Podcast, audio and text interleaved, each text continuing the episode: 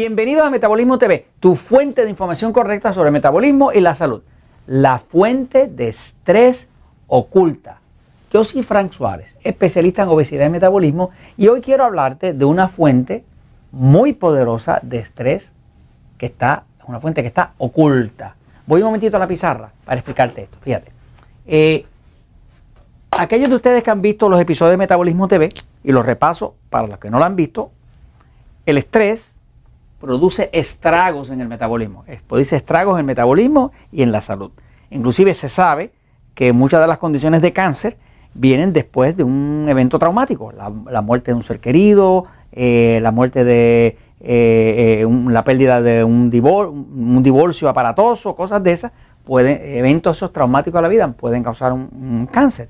Este, pero la forma en que pasa que el estrés le hace daño al cuerpo, por ejemplo, para la persona que quiere adelgazar o la persona que quiere controlar su diabetes, es importante controlar el estrés. Para la persona que quiere tener buena calidad de sueño, es importante controlar el estrés, porque tiene mucho estrés, no va a dormir.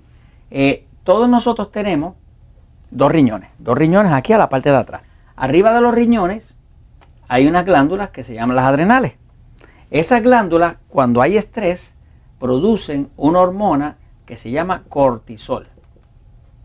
Es una hormona que engorda. Es una, hormona que hace que el cuerpo engorde. No solamente engorda y acumula grasa, es que también le da deseos de comer dulce. Cuando usted pasa mucho estrés, lo primero que va a buscar es el dulce, el pan, la harina, los alimentos que son carbohidratos refinados. Este, usted ve, por ejemplo, una mujer está pasando por una menstruación dolorosa y el cuerpo lo que le pide son chocolates.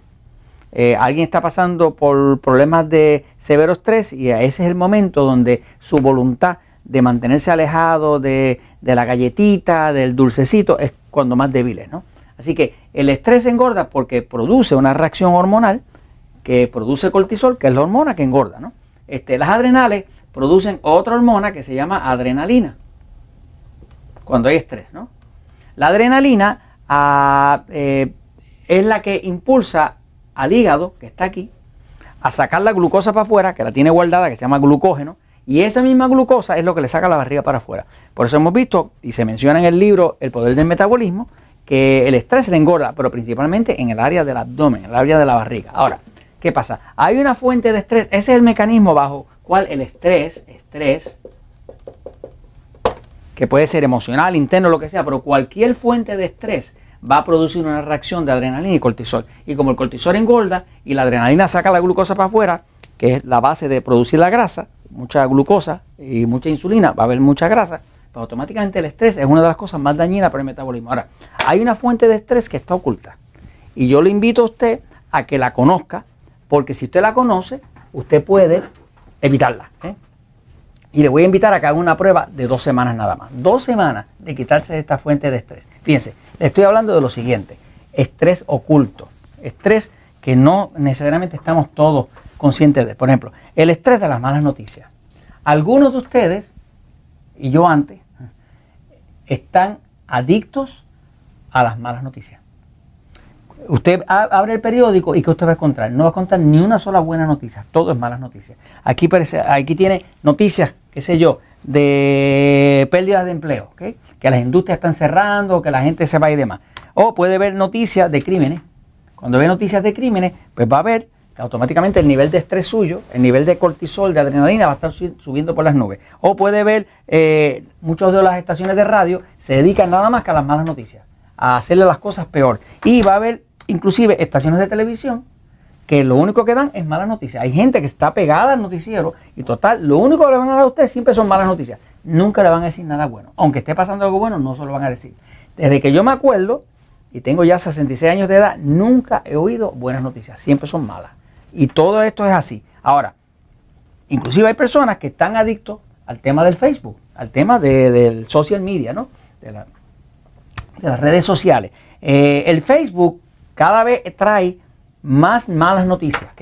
Eh, si usted quiere salir de las malas noticias, inclusive del Facebook, hay un botoncito ahí que usted aprieta donde usted le dice a Facebook, no me gusta esto, y la bloquea.